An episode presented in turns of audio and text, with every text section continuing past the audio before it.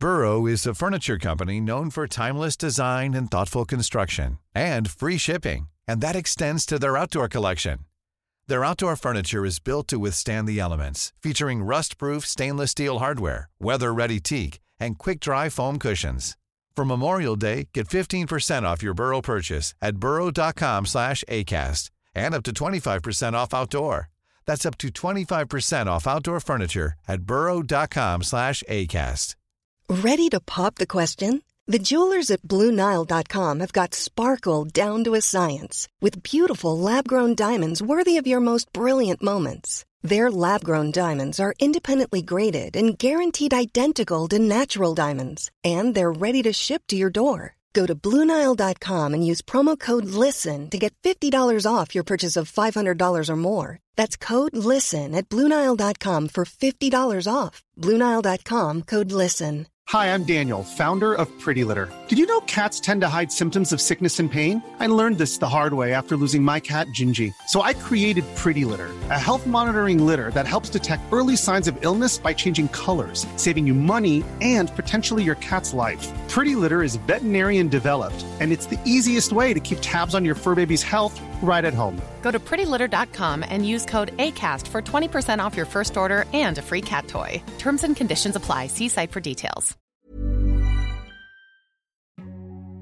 Hi, and welcome to Hold Your Fire, a podcast by the International Crisis Group. I'm Naz Modirzadeh. And I'm Richard Atwood. Today we're going to talk about Colombia and protests shaking the country. Since about a month ago, tens of thousands of demonstrators, maybe more, have gathered in cities, towns, and villages in anger at the government. The trigger for the protests was a controversial tax reform introduced by President Ivan Duque's government. People saw it as too tough on a middle class struggling to get by. The government withdrew the measure, but demonstrations have continued gathering strength. Discontent is boiling over in Colombia. At least 24 people are dead after eight days of protest. Uh, there are parts of the city that look like they just have been bombed.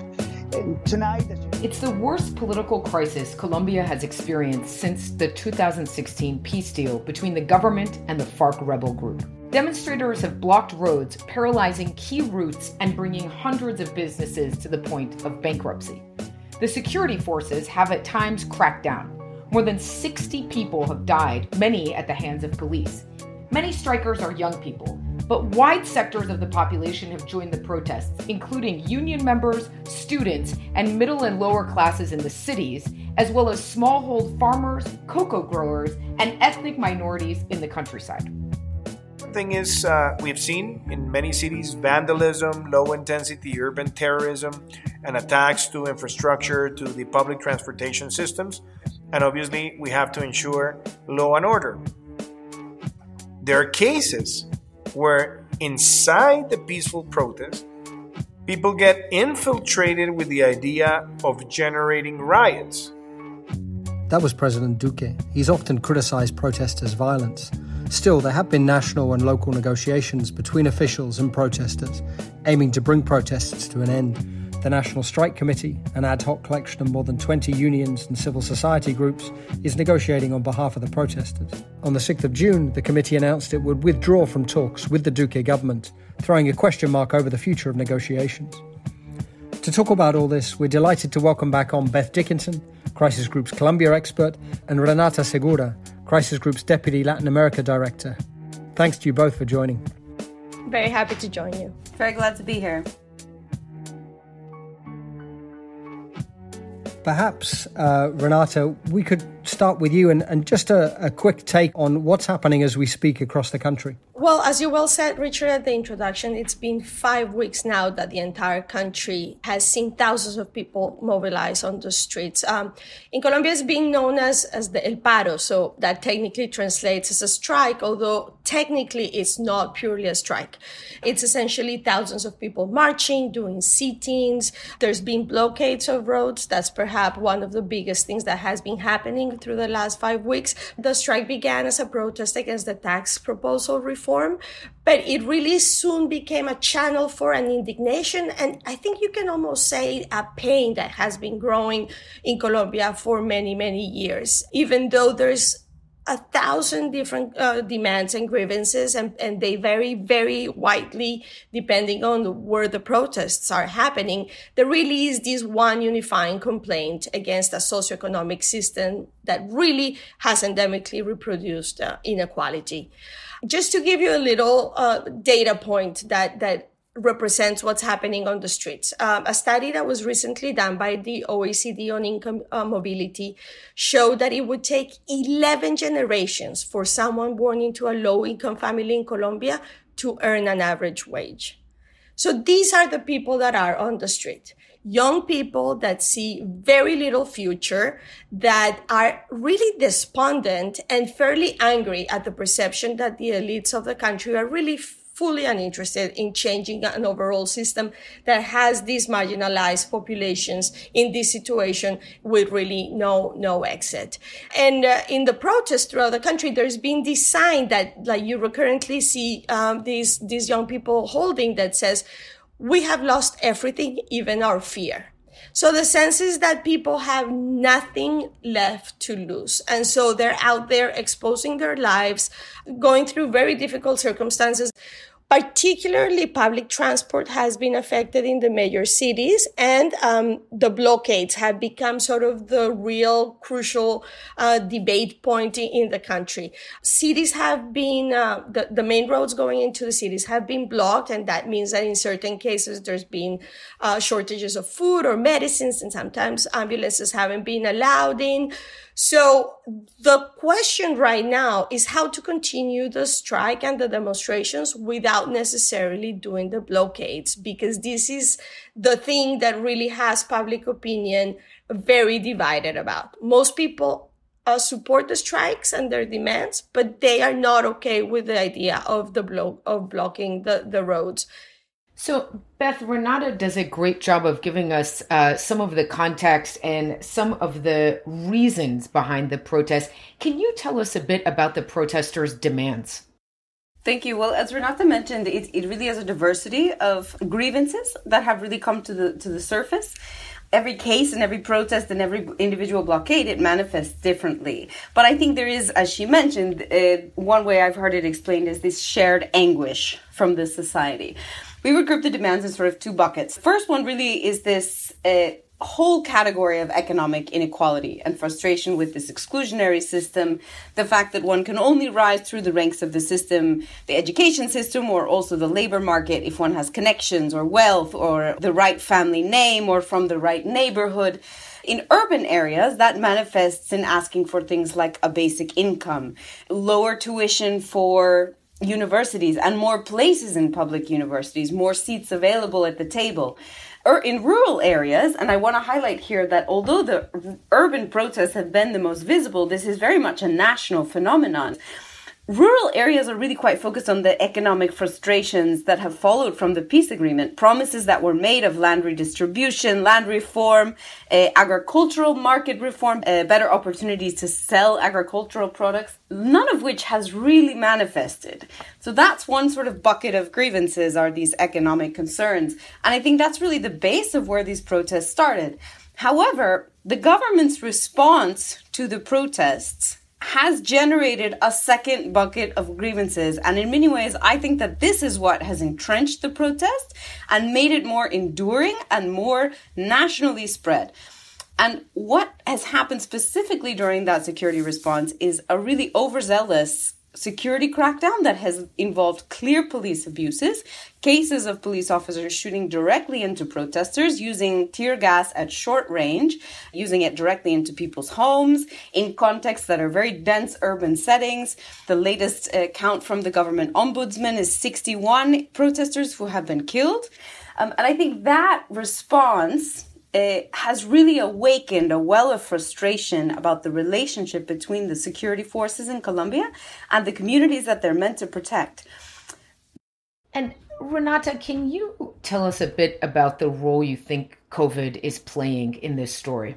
Yes, um, absolutely. And I think we can say with certainty that COVID made a situation that was bad unbearable. It's uh, very much at the core of why people are on the street today.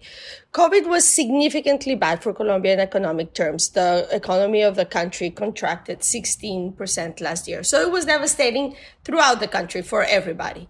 But it was particularly bad for the urban poor and for the middle classes. Um, more than half of the workers in Colombia are part of the informal economy. So the lockdowns that were imposed throughout last year meant that people literally didn't have enough food to eat because they have to go out and find daily work in order to be able to feed. But besides this urban poor that we would have imagined would be the most affected by COVID, I think um, COVID also made painfully clear the fragility of the many socioeconomic advances of the recent years that I think Colombians, we had felt very good about it, thinking that there was a good chunk of people in the country that had come into the middle class. But when you look at the numbers and how this works, it's clear that this was a very, very fragile middle class. In fact, Colombians that make $10 a day are considered middle class by the official statistics in the country. So you can imagine that this is a barely there situation in which COVID comes, people uh, lose income for a couple of months, or one person in the household ends up losing their job, and really they are thrown back into poverty.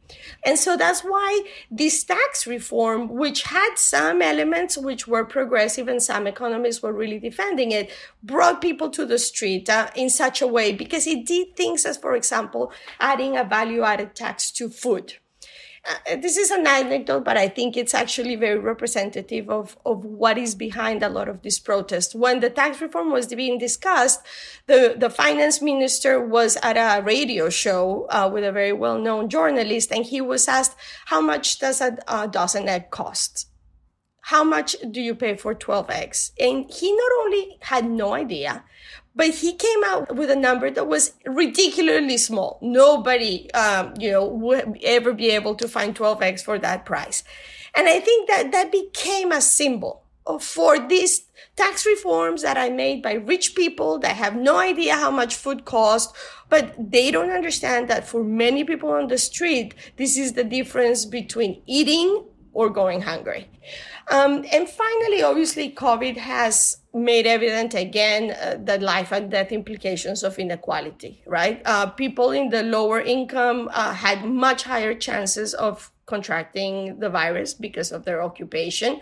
Wealthy people obviously have access to much better medical care. And when the country was just seeing vaccines trickling very slowly, uh, they were seeing the elites flying into Miami to get their shots. So, Beth, you've just been in Cali, which is sort of the center of gravity, or was the initial center of gravity of the protests. Can you sort of give us a sense of what it's like, what's going on? I think the way that the protest has evolved in Cali has been very interesting. It was the site of the largest demonstrations from the beginning. And since that moment, you had this sort of fracturing and atomization of the protest into individual blockades. Now, what do we mean when we say blockades? I want to describe two different parts of blockades because I think it's important to understand there are two kinds of blockades in Cali today. There are blockades that are intended to limit mobility from one part of the city to another we can think of these as sort of political blockades, right? I will put pressure on the economy by blocking this main road, uh, and it's done by you know burning tires or putting stones or other sort of uh, shrapnel or other bits of um, uh, material in the street. Sometimes it's done with a rope, and you'll have young um, young protesters usually guarding this blockade. That's one type of blockade, and that's clearly a mechanism to pressure the government. But there's another kind of blockade that is actually more common in Cali and that I think is a very interesting manifestation of the sort of feeling that protesters are trying to express. And that kind of blockade is where a neighborhood is literally just cordoned off from the rest of Cali. So they, they sort of seal off their neighborhood so that the police can't come inside, but, but no one else can either. And I tried for a very long time to understand, you know, why is this the form of protest that feels appropriate in Cali? And I think that the, the closest that I can come to understanding it is that this is a type of seeking autonomy in a system that has taken all the agency away from many of these communities. These are communities that feel that they don't have control over their own um, economic lives, they don't have control over their own security. Um, in many of these areas, they describe a very conflictual relationship with police, in which there's widespread accusations of police corruption, police shaking down people for bribes. And so, cordoning off the neighborhood is actually sort of reclaiming their own control I think that these these blockades are also interesting because they've evolved into sort of an ecosystem of, of social organization and protest. Not to romanticize it at all, because it's also a very alarming sort of almost militarization of the structure. You have leaders of the blockades, you have uh, shifts in which individual different individuals will man the post. You have people in the front line who are meant to protect against the riot squad. Then you behind them you have sort of more civilian protesters. You have a communal kitchen. Um, so these have become become almost a, a, form of social organization and a new reclaiming of neighborhoods that I think could well outlast um, some of these protests. Now, from authorities' perspective, this is also a little bit alarming because essentially they've lost whole parts of the city in terms of governability. So, Beth, maybe you've talked about the blockades and these sort of almost militant leaders of, of protests, and uh, you know it's something that the government has pointed to what it calls kind of extreme vandalism, attacks on police stations, on government property, torching of buses, looting in in Cali and other cities, tire burning. But you know, h- how common is that, and how do most protesters how do they view the use of violence as a means to to sort of achieve what they want? So I think this is also a very important question in understanding the way that the protests have evolved. Um, there have been instances of very pronounced vandalism in the protests in Cali. Generally, the way that the protests have unfolded throughout the day is that during the daylight hours, you'll have a very peaceful protest. And then into the evening, you'll have clashes with the riot squad. And then this is usually during these moments of chaos, let's say, when some of the looting and vandalism takes place. But I want to distinguish between different types of vandalism, and I don't say that to justify any of them, but rather to explain where they're coming from and why they're happening. So the first type of vandalism is I think spontaneous. It happens out of the genuine frustration um, that I think particularly young people feel in this moment. And so this is just sort of small acts of vandalism like graffiti on the walls or breaking windows. I think a second category of vandalism though is political vandalism. If you go to some of the more entrenched blockades in Cali, something very remarkable that you notice is that the local merchants and the local uh, store owners have not been vandalized. Their windows are untouched, they don't have any graffiti on their walls. You ask the community, they say uh, that there are actually rules in the blockade that you don't touch the local community because the reason for the blockade is to defend the community. However, if you go down the street and you see a, nas- a national chain that's right next to one of these stores, it will be burned out, it will be looted, they're not allowed to bring trucks to refuel, uh, restock their shelves. And I think a final form of vandalism, and this is, of course, the most alarming one, is the criminal vandalism. There have been acts of vandalism in Cali that are very clearly organized and orchestrated with some thought behind them. So, this is, for example, um, the burning of gas stations in which all of the equipment has been pulled out from the ground with large machinery and been taken away. That, that's clearly not a spontaneous act, and it clearly was was sort of premeditated. I think another interesting manifestation of this is repeatedly, I think in Colombia, when you have large scale protests, one of the first things that always gets burned or destroyed is the public transport system. Why would that be in someone's interest to destroy a public transport system? Well, one reason might be because the informal transport system is an extremely lucrative system that is often linked to criminal networks.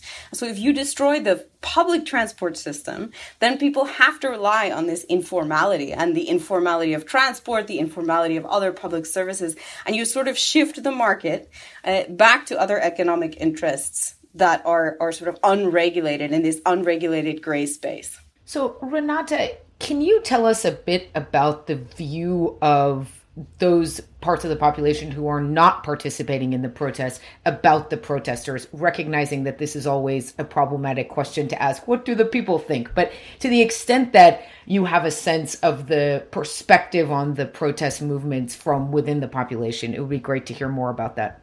I mean, I think the country is fairly divided. And as the protests go on and on, it is even more and more polarized. Um, at the beginning of the protests, uh, polls were saying around 70% of Colombians supported the, the protests and the strike. So a pretty high number.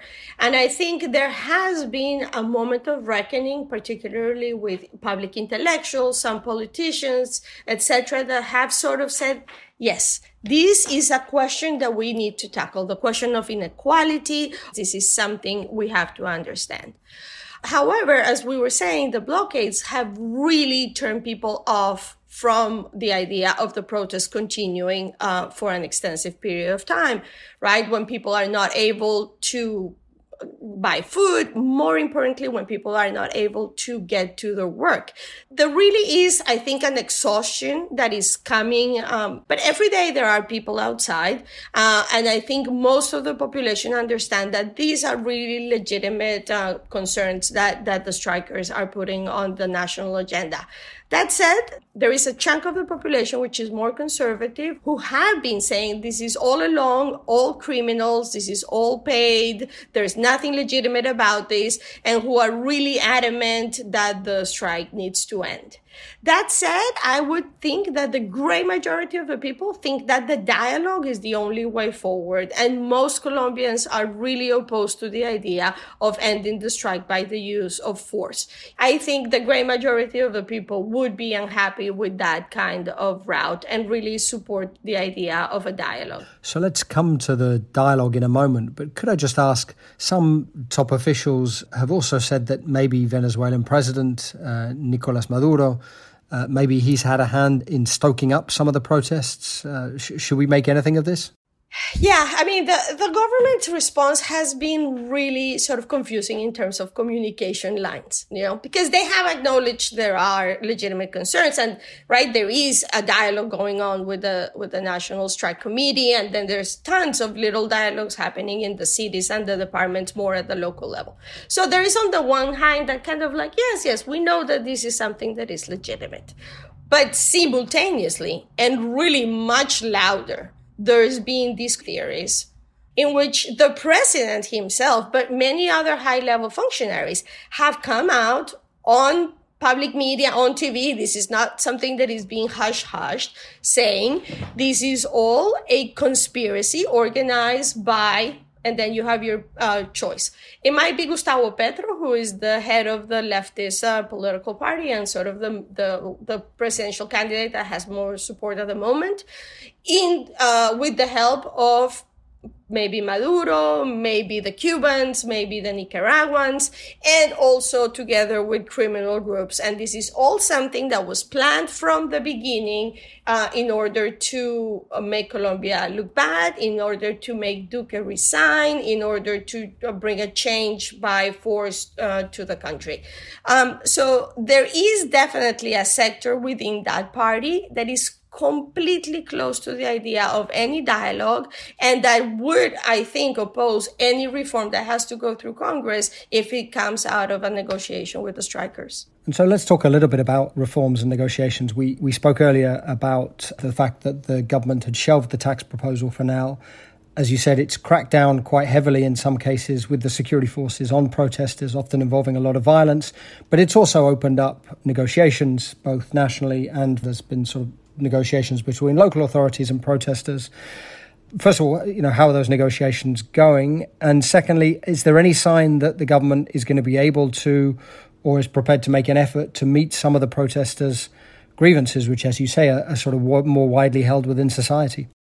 The breaking of the negotiations in the last few days was definitely a very bad sign. Um, it's a sign that both the National Strike Committee but also the government is not finding the urgency that they need to really uh, come to an agreement anytime soon. Uh, the government really wants to end with the blockades, and the National Strike Committee is obviously not willing to promise that because that is the strategy that they have. That is their tool, right? And if they start, manif- you know, doing marches on the sidewalks, there's no saying that anybody's going to pay any attention to them. Um, on the most uh, serious um, demands that have been met, so obviously the tax reform was removed from Congress. There was going to be a reform to the health system that also wasn't even presented. And the government has announced that uh, for the lower income uh, students in public universities, there's going to be no tuition. So that was given as um, sort of as a hint um, towards the young people, but that really answers the needs of a very small fraction of those who are protesting, which are the ones who have access to public education, right? Uh, who have been admitted into university. There's a lot of people that are not even at that place. My big worry about this is that we're putting little band-aids on what really is a river of grievances that in order to be really responded to properly would need a systemic transformation of the system that I am not getting any hint that the elites, the political class, the wealthier people in the country are willing to engage with. And Renata, Beth, what about police reform? So, because of this police brutality that uh, we were talking about before, the president uh, did respond this weekend with a set of proposals on changing the police, which has been one of the main issues, not only on the strike, but in discussion in the country for a very long time. And the proposal hasn't been seen full fledged. It was just a series of tweets in which they were announcing uh, some changes. Some of them definitely welcome, like more accountability and more thorough investigations. But there's two problems um, that we see with this initial proposal. The first one is that it doesn't tackle the two main issues that have been identified as the problem. One, the police in Colombia is part of the Ministry of Defense. So they respond to the military hierarchy when they're making those decisions. So local authorities don't have full control of what the police does in their cities. So there's been quite a call to move the police from the Ministry of Defense to the Ministry of Justice or have a civilian head for sure. And that is not in the proposals that are being changed. And the second thing, which sort of speaks a little bit to the tone of how the government has been doing these things, it was completely unconsulted. The government just came out with this proposal and put it on the table. So they clearly don't want to signal that they are actually ceding to what the protesters are requiring. Uh, but by doing this, it really is a proposal that is not seen as very legitimate. If I can just add, I think the the crucial question here that has emerged from the protests is are the security forces under civilian control? Technically, they are. But in an acting capacity, uh, what we've seen from the protests is that there are problems in the chain of command. That sometimes, if a, a, a sort of local official like a mayor asks the police not to use a certain tactic, that same police will ask their command chain in, in, in the Ministry of Defense in Bogota up the chain, should I use this or not? And they'll listen to that chain of command rather than the civilian authorities. So I think really the, the crucial change that protesters are calling for here is we need a security force that responds to civilian leadership.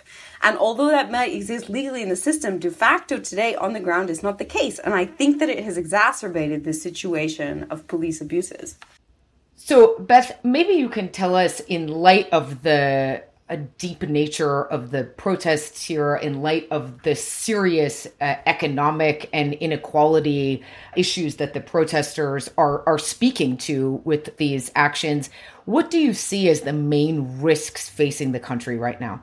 I think the stakes of the current moment are really hard to understate since the peace accord, there's been an opportunity to consolidate peace in Colombia. That's still very much a work in progress, but the opportunity is there. And I think what we risk at this moment is setting all of that back. I think there are several forms of violence that have emerged um, around the protests that alarm us. Of course, one of them is the police abuse, which has been very clear. And I think really this moment calls for asking hard questions about what does it mean to have a security force in a country that is at peace and a police force that is charged with protecting its citizens rather than viewing them as an enemy. But there are even more alarming risks of escalation beyond that. We've seen cases in which armed civilians have joined police uh, standing side by side in some cases in firing directly at protesters. This calls to mind a legacy of self defense and paramilitary organization in, in Colombia that is very dangerous. These community members, some of them have publicly come forward after being filmed shooting at protesters to explain themselves as defending their communities, defending their economic interests. That's exactly how the paramilitaries started in the 1990s and early 2000s, that, that later turned into sort of a hydra headed um, criminal and armed organization in Colombia that we're still fighting the legacy of. There's another parallel risk, I think, of escalating violence in which armed and criminal groups will inevitably take advantage of this situation. And I think this is particularly pronounced in the countryside. Let's imagine a roadblock in the countryside. If you block a major road, in an area of the country that already has very little state institutional presence, um, that is under the influence of an armed group, um, if you block that road for some period of time and you sort of leave the population only under the control of that armed group, what will happen? The armed group will consolidate their social influence, will implement um, sort of more rules and, and, and regulations on the population, will uh, consolidate their, their control of trafficking corridors. And if this continues until the next presidential election, which is uh, 343 days from today when this is being recorded, that's a very long time in order to just sit and wait for these risks to grow more and more pronounced. So, Renata, could I ask you just for a moment to put your regional hat on? There's there's many other countries in Latin America where, again, the pandemic has played into grievances that were there before, whether it's the sort of monstrous inequality, whether it's the, the difficulties the middle class are facing, you know, whether it's the fact that many people are sort of eking out a living and really struggling to get by. COVID has played into all these. Why haven't more countries seen protests like those in Colombia? Well, not to be dramatic, but I think uh, we can say we haven't seen them yet, right?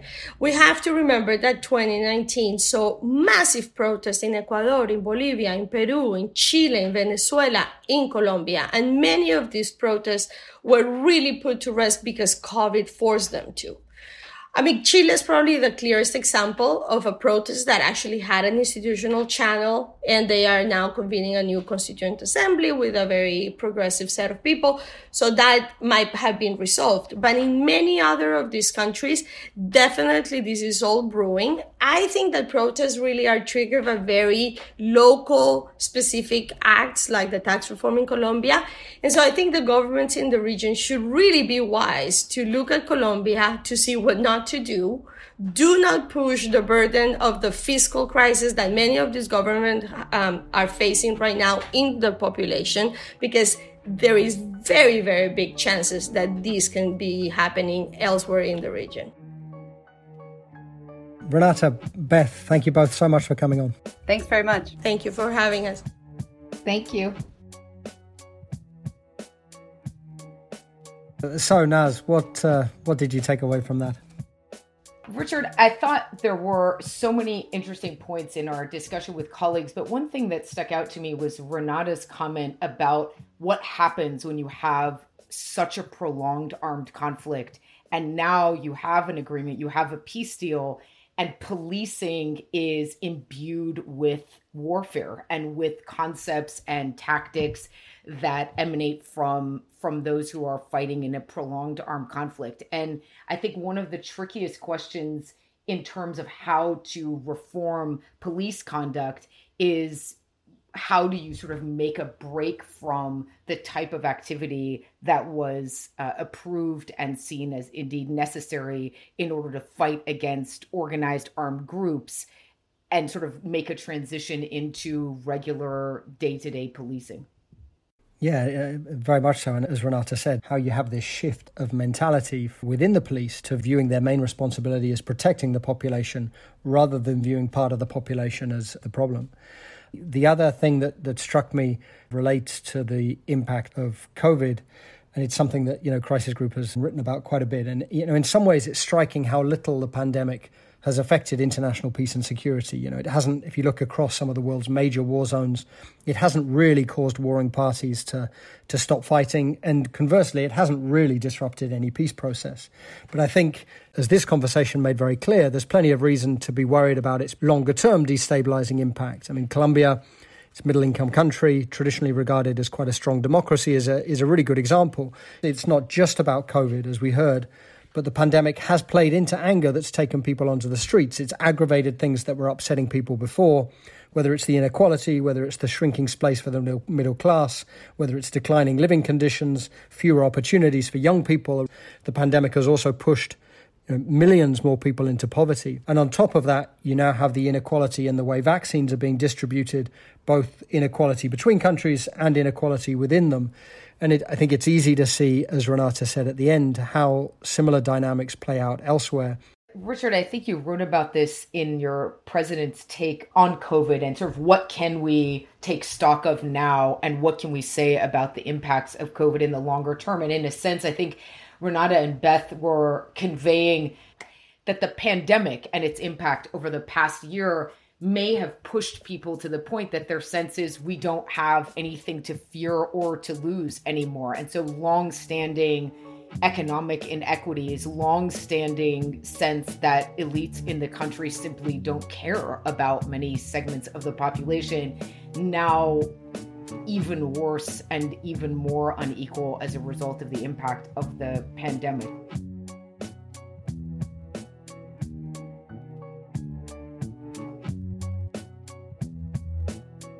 Hold Your Fire is a production of the International Crisis Group. I'm Naz Modirzadeh. And I'm Richard Atwood. You can find more of our work on our website, crisisgroup.org or follow us on Twitter at Crisis Group. Thank you very much to our producers, Maeve Francis and Ida Holly Nambi. And thank you especially to our listeners. Please do leave us a question, a comment, a rating, or review, and we hope you'll join us again next week.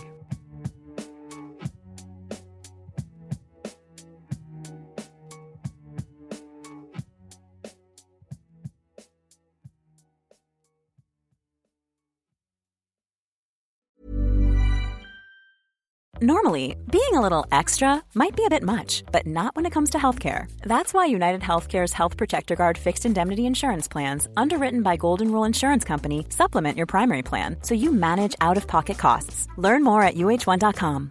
Hi, I'm Daniel, founder of Pretty Litter. Cats and cat owners deserve better than any old fashioned litter. That's why I teamed up with scientists and veterinarians to create Pretty Litter. Its innovative crystal formula has superior odor control and weighs up to 80% less than clay litter.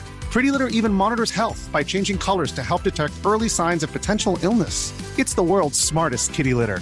Go to prettylitter.com and use code ACAST for 20% off your first order and a free cat toy. Terms and conditions apply. See site for details. Planning for your next trip? Elevate your travel style with Quince. Quince has all the jet setting essentials you'll want for your next getaway, like European linen, premium luggage options, buttery soft Italian leather bags, and so much more and is all priced at 50 to 80% less than similar brands. Plus, Quince only works with factories that use safe and ethical manufacturing practices. Pack your bags with high-quality essentials you'll be wearing for vacations to come with Quince. Go to quince.com/pack for free shipping and 365-day returns.